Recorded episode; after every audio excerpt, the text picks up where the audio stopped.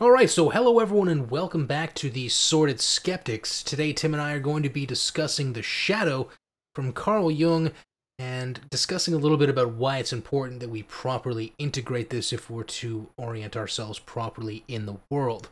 So I'm here with uh, my co-host Timmy. Hello, good to see you. All right.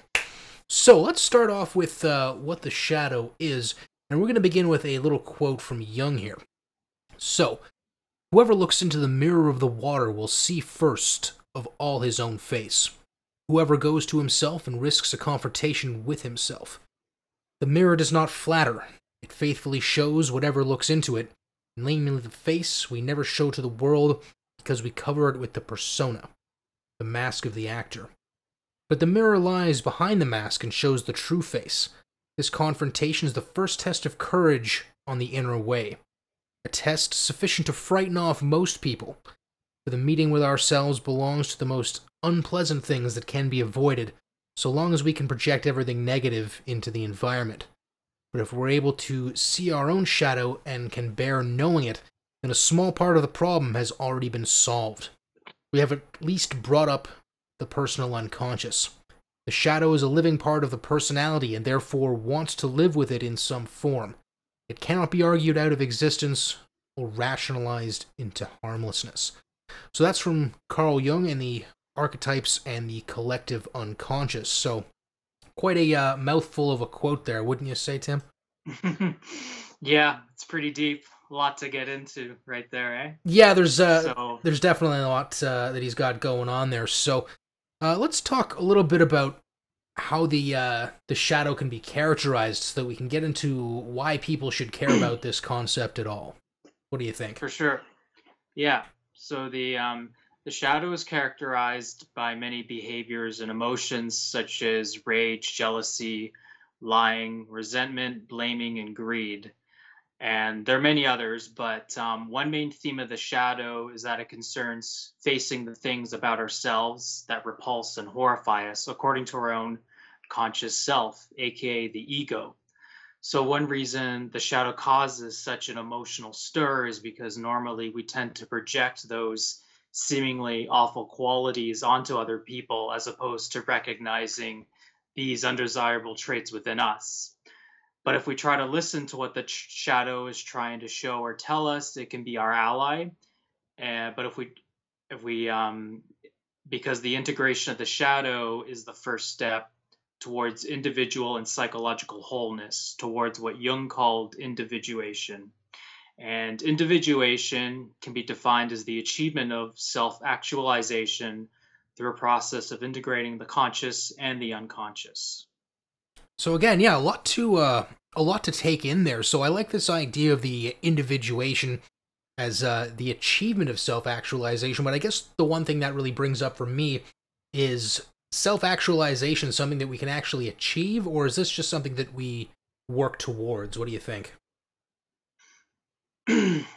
well, I think it's generally something we we continually work towards for most of our lives. We probably don't actually get self actualized probably until the later, you know, points of our life. Mm-hmm. I think. Well, yeah, I know because I've definitely um, uh, fallen into this trap of thinking that I've reached it probably about 10 years ago.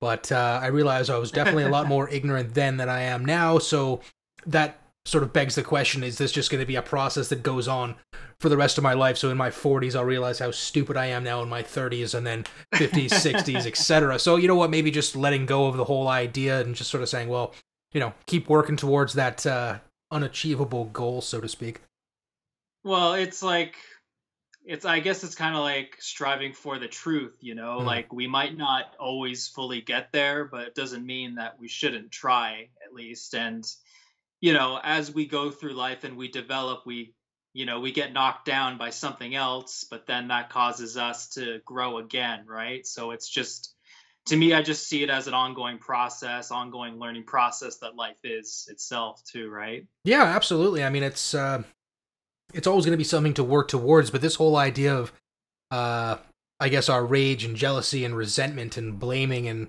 and greed and all that. I Mhm. know we were talking about this brief, briefly before, but I think one of the things that really terrifies me about this process is that, you know, I know I've definitely raged against certain ideologies and belief systems and, and things like that in the past. And then, you know, I've kind of come around to say, okay, maybe that that's not so bad after all. And, you know, right now I'm kind of on a, a kick against the radical left and the social justice types. And I'm thinking, well, what is it about their behavior that I find so abhorrent? And maybe there's something about that in myself that I can't really integrate properly. So I try to externalize it out onto the, uh, this group of individuals.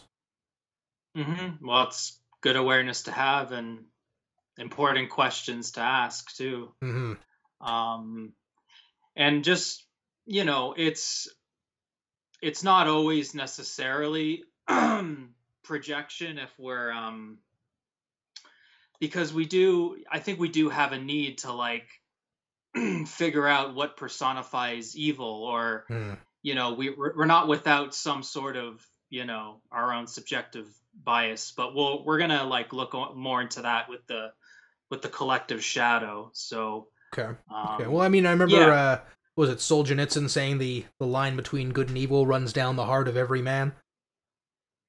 mhm, So there's probably there's probably definitely that that idea in there because I think once you realize your own vulnerability and you know how to cause suffering in other people, that's sort of the uh, the the root of evil right there. So uh, n- up, Right. up next here we got uh, yeah, until we understand what the shadow is by holding the concept in consciousness and doing the inner work to understand and integrate our personal shadow, it will stay completely unconscious and can wreak havoc on ourselves and the people around us. As Robert Bly points out, if you're very judgmental, it can mean you have a long shadow. But when you realize that what you're judging shares something within you, your warmth increases. Okay, yeah. yeah, a lot there too. well i was paraphrasing something from a audiobook that he was saying but i think there's some truth to that because you know if you're going around judging everything around you there might be that could be a problematic existence i think Mm. if if it's like overtaking you and it's making you feel guilty as as well for for judging and uh i don't know. That's just something i've noticed within myself. Like i i kind of wonder why do why do i um judge people around me like sometimes in my day-to-day life and what's the uh what's the thing behind that right? And Mhm. i mean i i would prefer rather to be more um you know accepting in general and not so get get not so get not be so embedded in in judgments too much right i mean i think there's a balance to that yeah, maybe let some of that go a little bit and just sort of, uh, you know, realize things are as they are rather than trying to attach Mhm. some kind of moral significance to everything we see around us. You know, I think having uh, a good. yeah it's exhausting I think. yeah, exactly. That's a great way of describing it. If you're constantly going around judging everybody and all that stuff, uh, and it's probably hard to notice the pattern, but I think when you notice it in other people, it's much easier to recognize once it's safely externalized out uh, somewhere that you can point at it and say, you know, that's uh, that's really bad. So, Mhm. uh, yeah so um edward c Whitmont who's another analyst he describes how the shadow is the archetypal experience of the other fellow who in his strangeness strangeness is always suspect it is the archetypal urge for a scapegoat for someone to blame and attack in order to vindicate oneself and be justified it is the archetypal experience of the enemy the experience of the blameworthiness which always adheres to the other fellow since we are under the illusion of knowing ourselves and of having already dealt adequately with our own problems. In other words, to the extent that I have to be right and good, he, she, and they become the carriers of all evil, which I fail to acknowledge within myself. So I think that kind of gets to the another way to get to the heart of it, in a sense. hmm see here. All right, so discussing where the uh, the shadow comes from. So the Jungian shadow. Let's take a look here. All right, so we each have a personal shadow which begins development in childhood. During this time, we identify with ideal personality characteristics like being polite and generous, which are reinforced by our parents. But at the same time, we force the qualities that don't fit into our ideal self image, such as rudeness and selfishness, into our shadow. From this dynamic of building up the ego and pushing the negative into our shadow, they each develop, one behind the other, constructing each other out of the same life experiences. So I, I like this idea because it's sort of the idea where once you build up this ideal self image in your mind, everything that doesn't fit with it gets shoved off uh, into a sort of unconsciousness mm-hmm. and it can manifest itself down the road in a number of maladaptive ways. And I guess the uh, the point of this is to try to avoid some of that by being able to properly incorporate that into consciousness. Yeah, yeah, I think that's a great way to sum it up for sure. So there's a uh, um, a few different factors here as well, which can play a role in forming our shadow selves, which ultimately determine what is permissible expression and what is not. Parents, siblings, teachers, clergy, and friends create a complex environment in which we can learn what is kind, proper, moral behavior and what is mean spirited, shameful, and sinful. So to miss the mark, so to speak. mm-hmm. Exactly.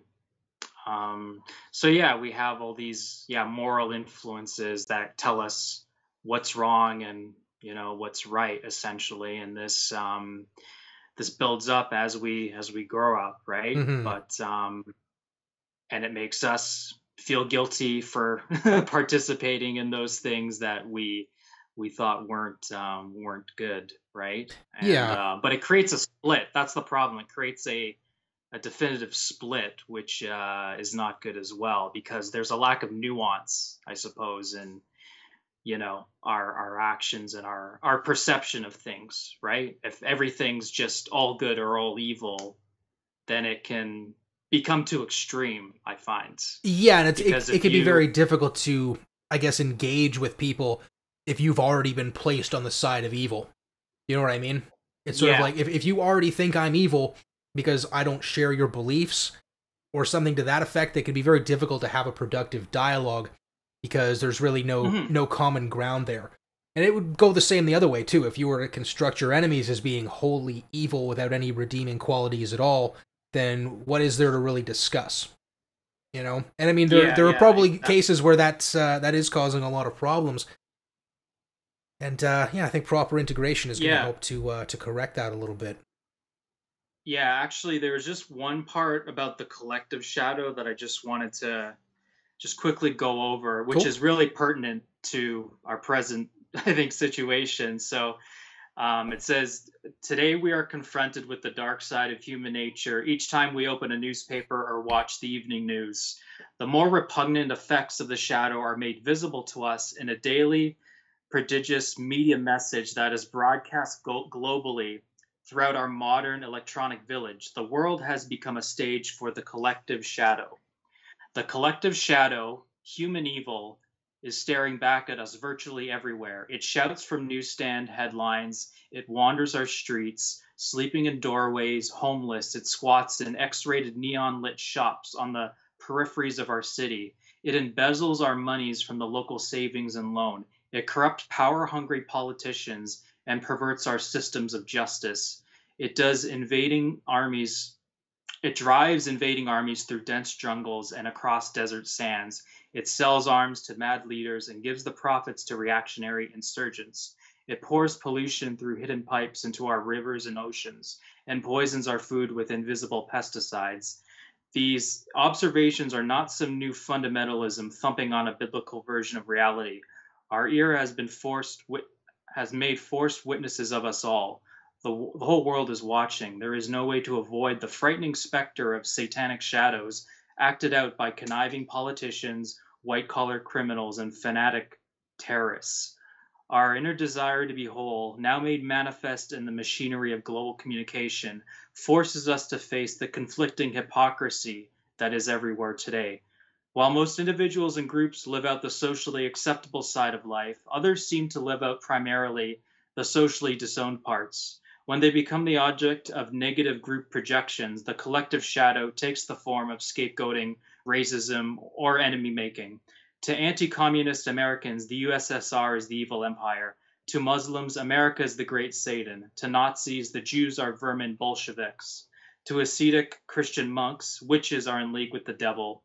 To South African advocates of apartheid or American members of the Ku Klux Klan, blacks are subhuman, undeserving of the rights and privileges of white of whites. So yeah, they that's their you know their take on the collective Damn. shadow and Yeah, that's uh that's definitely a lot there. That's yeah, so you're gonna take everything that's that's wrong with the world in a sense, and uh, that would be an expression or manifestation of this uh, this collective shadow.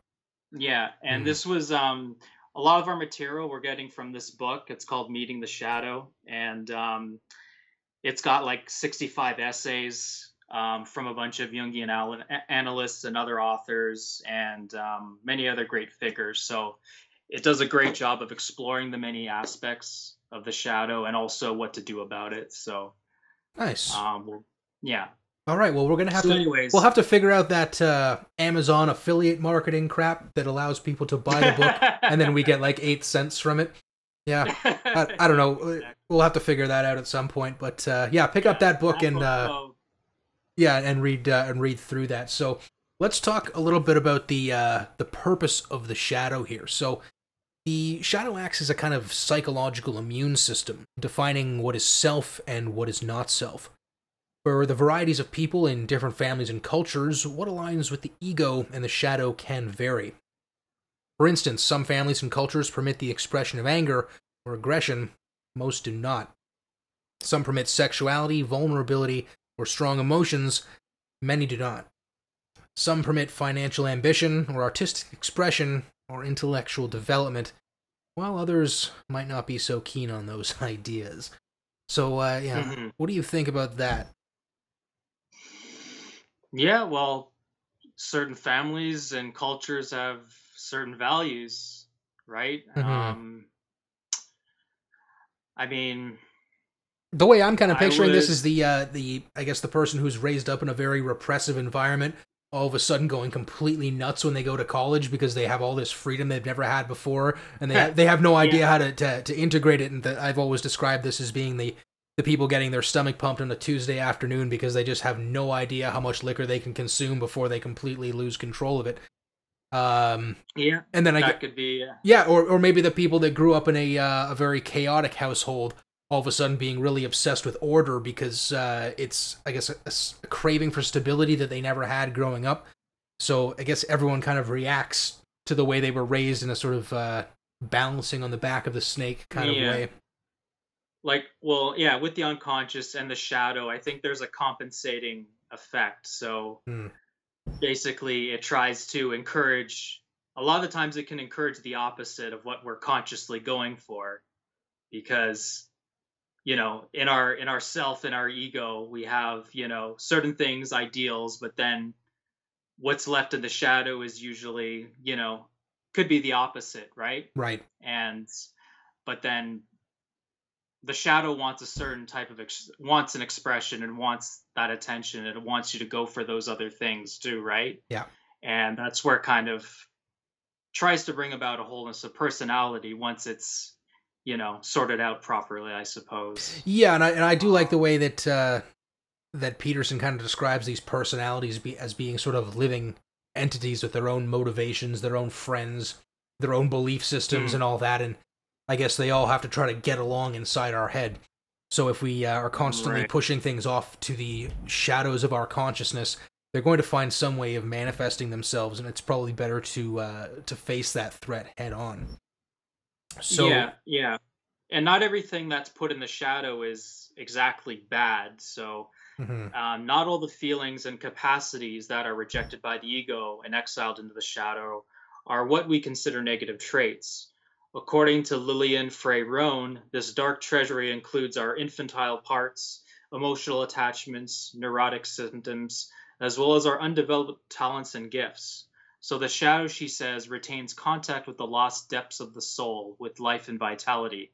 The superior and universally human, yes, even the creative, can be sensed there. So, so Mhm. yeah, if you're, you know, living a fairly, yeah, repressed existence, there's a good chance that, um, you know, a lot of your creativity or your talents can uh, can be shoved into the shadow, and it's probably begging to be expressed one way or another. And And um, I, I know I would mention uh, earlier about the aggression part of it, and I know that uh, a lot of that anger and aggression, it, it can often serve as a kind of canary in the coal mine to when one's boundaries have been violated.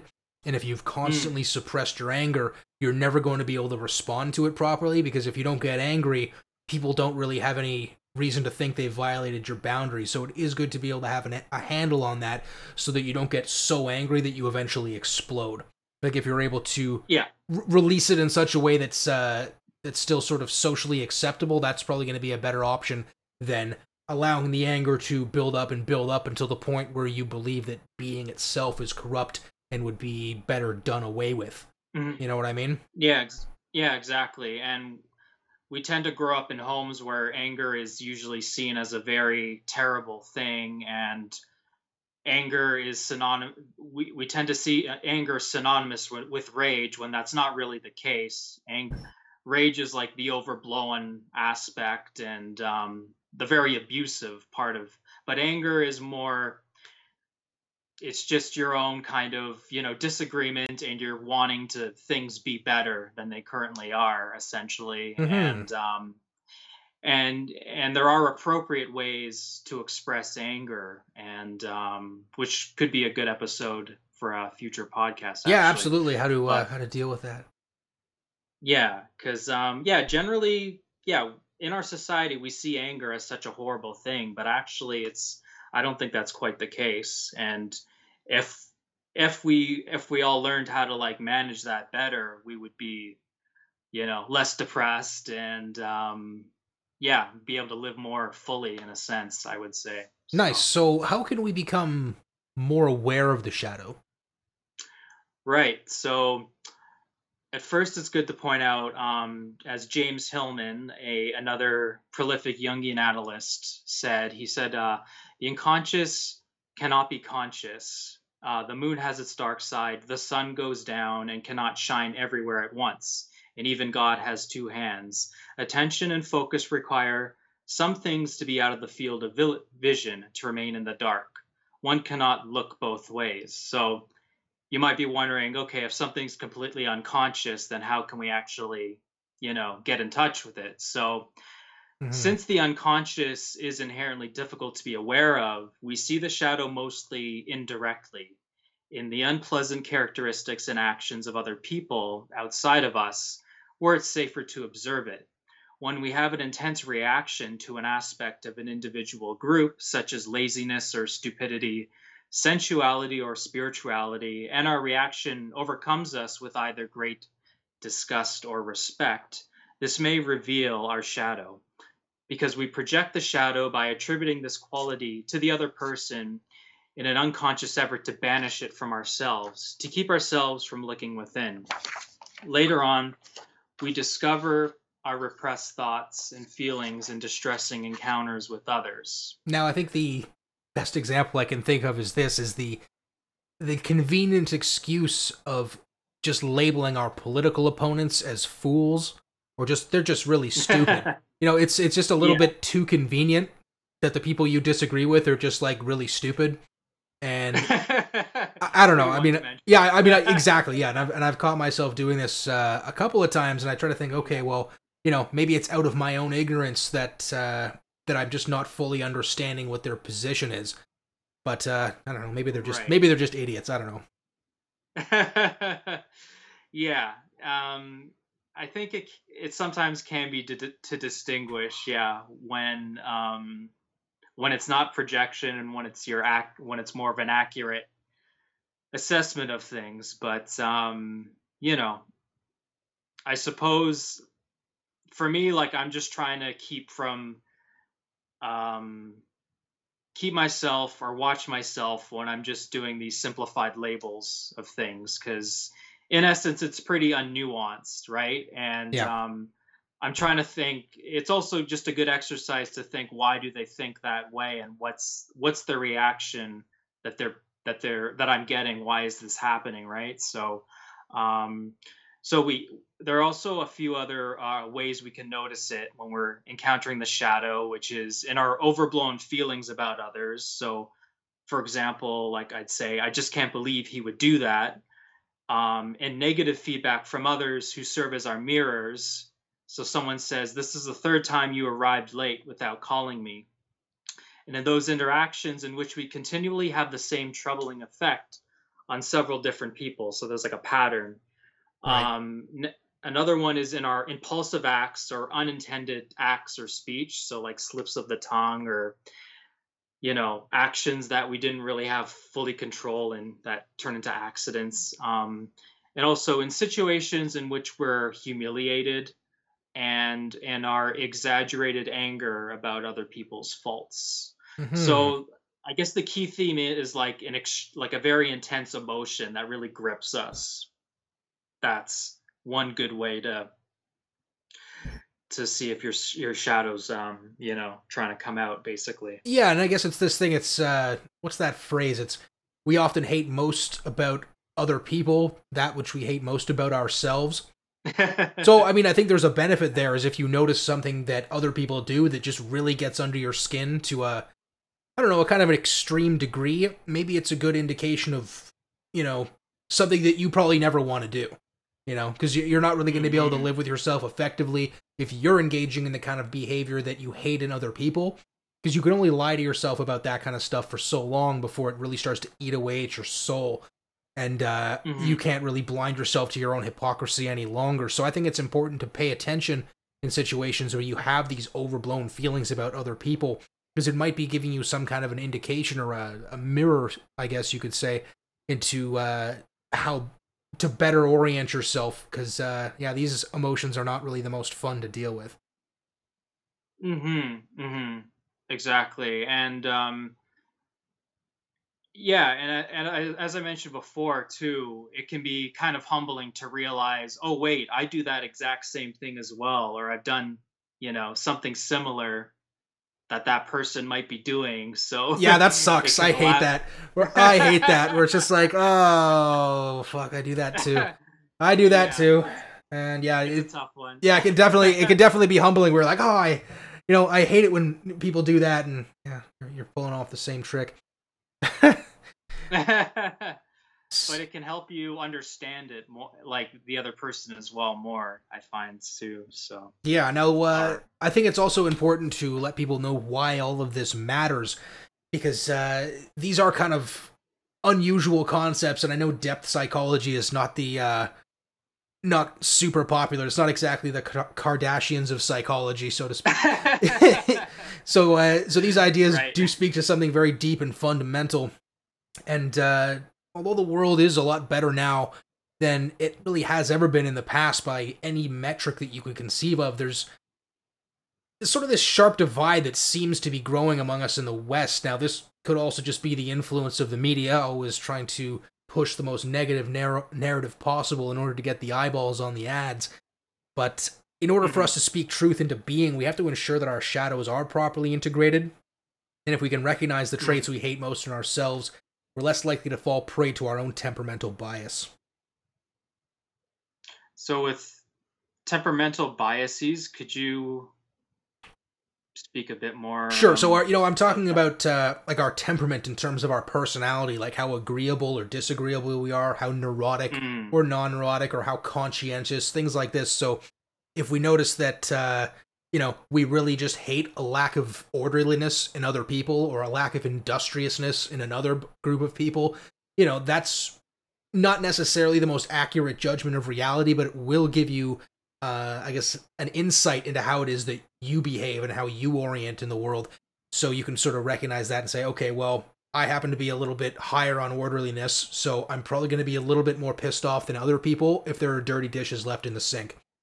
You know, it's mm-hmm. it's not that they're mm-hmm. evil or they're stupid or anything like that. It just that really ticks me off. So not only do I mm. not have to do it myself, but I also have to recognize that when I see it, it's gonna piss me off a lot more than it pisses off someone else, and they're probably not gonna understand when I just completely flip out about it. You know. so it's basically yeah to cultivate a higher sense of, of self-awareness. self-awareness. Exactly, self-awareness. Yeah, so right. uh, that's going to be the uh, the added benefit there.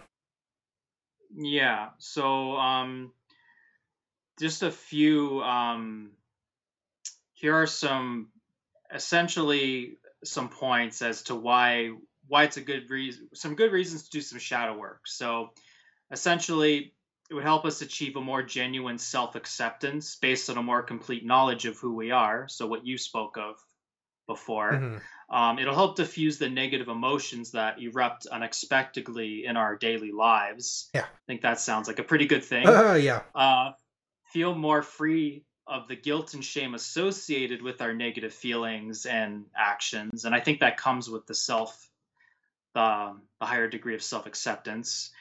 Um, we can recognize the, proje- the projections that color our opinion of others.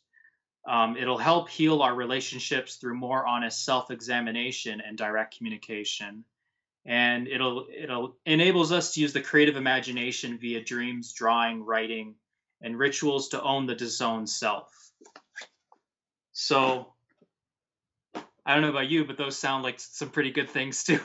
Yeah, yeah, it might help uh, cool down some of these Twitter storms a little bit. You know what I mean?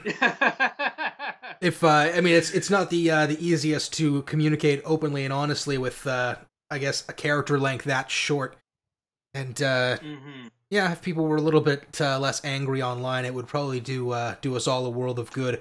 I I always think of the example of uh, of somebody in a Starbucks line like screaming at someone on the internet on their phone while they're waiting to buy a coffee. But there's no way in hell they would say that to the person standing right behind them, not to their face. Like it just Yeah. I think uh, social media has a way of kind of amplifying people's aggression because there's no real threat there. Like with, uh, I know Peterson talks a little bit about this as well. That when we're dealing with other men face to face, we all know in the back of our mind that there's a, a potential for physical violence. So we have to kind of temper ourselves a little bit because if we if we were to say the kind of shit we say online to other people, there's a good chance that uh, one or both of us could end up with serious permanent injury. So we have a we have a reason to not uh, not be such Yeah. dicks face to face, and I think a lot of that gets lost when we communicate online. So I guess the way I try to deal with that is I would never say anything on social media that I wouldn't say to someone's face, uh, and I think that helps keep me honest and helps keep my uh, you know my temperamental bias in check, and uh, st- Yeah. stops my more libertarian proclivities from coming out and ripping on people for their statist attitudes and all that kind of stuff. And I try to take myself a little bit less seriously on that uh, on those subjects. Yeah, I think that's a go- good rule to have. And for me, I think one could argue that, you know, the shadow is getting really gets so projected all over like online media and social media. And that's kind of why I've kind of like taken a break from it Yeah. from the most part. Good idea. You know, um, so yeah, I mean, Because we were one of the yeah, last we- generations to grow up without social media. You know what I mean? Like we only had the internet come in when uh, probably towards the end of elementary school for us. So I mean, I still have you know distinct memories of not having internet at all. You know what I mean? It just it wasn't a thing before 1994. So as kids, we still got to you know ride our bikes around and go to the park and do all that other kind of stuff without worrying about how many retweets we got and how many hearts we got on on Instagram or how many chats got snapped or whatever it is the kids are playing with these days. yeah. How many how many DMs are getting slid into, so to speak. You know that that's a new one I learned about too. Sliding into DMs that that that's a thing people do to to creep on women. I think. Uh, I, I'm not totally sure. It, it just wow, I haven't heard of that. yeah, yeah. It's like this. I think it's on Instagram where instead of posting a comment publicly, you'll just slide in a "Oh, hey, baby, how's it going?" into a, a direct message, and, and this is a thing. Right. I, I don't know what the point of it is, but apparently it's very popular. So we'll have to we'll have to figure that out yeah, yeah, for sure. because we're falling sure. behind the times real quick. And uh, and to all you younger people out there in your teens and early twenties, it'll happen faster than you bloody think it will. yeah, yeah, and I just like what you said about considering like what you'd say online to compare to what you'd say in real life. I think that's such a key thing too, right? Yeah, like on Facebook, I've always used my real name. I've always used my real picture. So I take a a certain amount of liability with what actually comes out of my mouth because, or out of my thumbs or something. I don't know, but I I know it's all permanent. You know, and there's gonna be times later where I'll probably reflect back and be like, "Uh, yeah, I guess what I said in you know 2011 is not exactly what I think now." However, th- this was my reasoning back then, and this is how it's changed now. But uh, I think it's always important to remember that everything that's said is permanent, and uh, everybody can remember it forever. That's the the kind of thing that that's different about social media than it is with face to face interactions. Like if if you were to say something untoward, people can forget it. You know, memory is a little bit more fallible in that sense, but the uh, the Wayback Machine and all these things on the internet that catalog like catalog everything on like a 24 hour basis it's it's permanent it's written in something that's well just as permanent if not more so than ink you know ink will dry and wear out and paper will fade over time but the internet well provided our electrical grid stays you know relatively stable that shit is permanent Yeah. Yeah. So, um, just to continue, why does the shadow matter? Um, Carl Jung and his followers believe that psychotherapy offered a practice for renewal in which the shadow could be brought into awareness and integrated, thus minimizing its destructive potentials and releasing trapped positive life energy. So this kind of connects to what we're talking about about finding ways to appropriately express anger that doesn't turn into destructive rage. Hmm. So that's one of the benefits. And also, the shadow is the door to our individuality, and confronting it leads to personal growth. And integrating the shadow involves knowing ourselves and thus increasing our self knowledge. So there, and there also is the possibility of having a positive shadow, which is when when one is unable to integrate their positive potential and devalues themselves excessively or if one identifies with one's negative side too much, then the positive potential becomes the shadow. Yeah, that's weird, eh? Where it's like people that are way too far on the other side of it, there's probably a bunch of untapped potential there, like your creativity uh, and all these other things. Like, you know, you could be like the Michelangelo of painting, but, uh, you know, if you got the old cat of nine tails every single time you busted out a pencil to draw when you were growing Mhm. up, then yeah, that's that's going to be incorporated into the shadow. And uh, that has to come, that has to reemerge into consciousness uh, in order for you to take full advantage of that. And the same thing with uh, yeah, with anger, being able to express that properly and not suppress it to the point where you explode in destructive rage. Exactly, exactly. So, do you want to take a look into how we can integrate the shadow? Here are some ways to do that. right. So uh, the Jungian analyst William A. Miller. Other people act as a mirror for us. Since we can see the shadow dimensions in other people, then other people can see our shadows. Asking for feedback in others uh, as to how they perceive us is one of the most effective methods for gaining insight into our personal shadow. Consider asking from people who know you well. Also, paradoxically, the people who are most likely to be helpful with this uh, are the least likely to be listened to. So are are the least likely. Since we may write them off for being too subjective, projecting, or simply lying, so I guess it's that whole familiarity can breed contempt thing. you can consult many people to confirm what one of them perceives about you.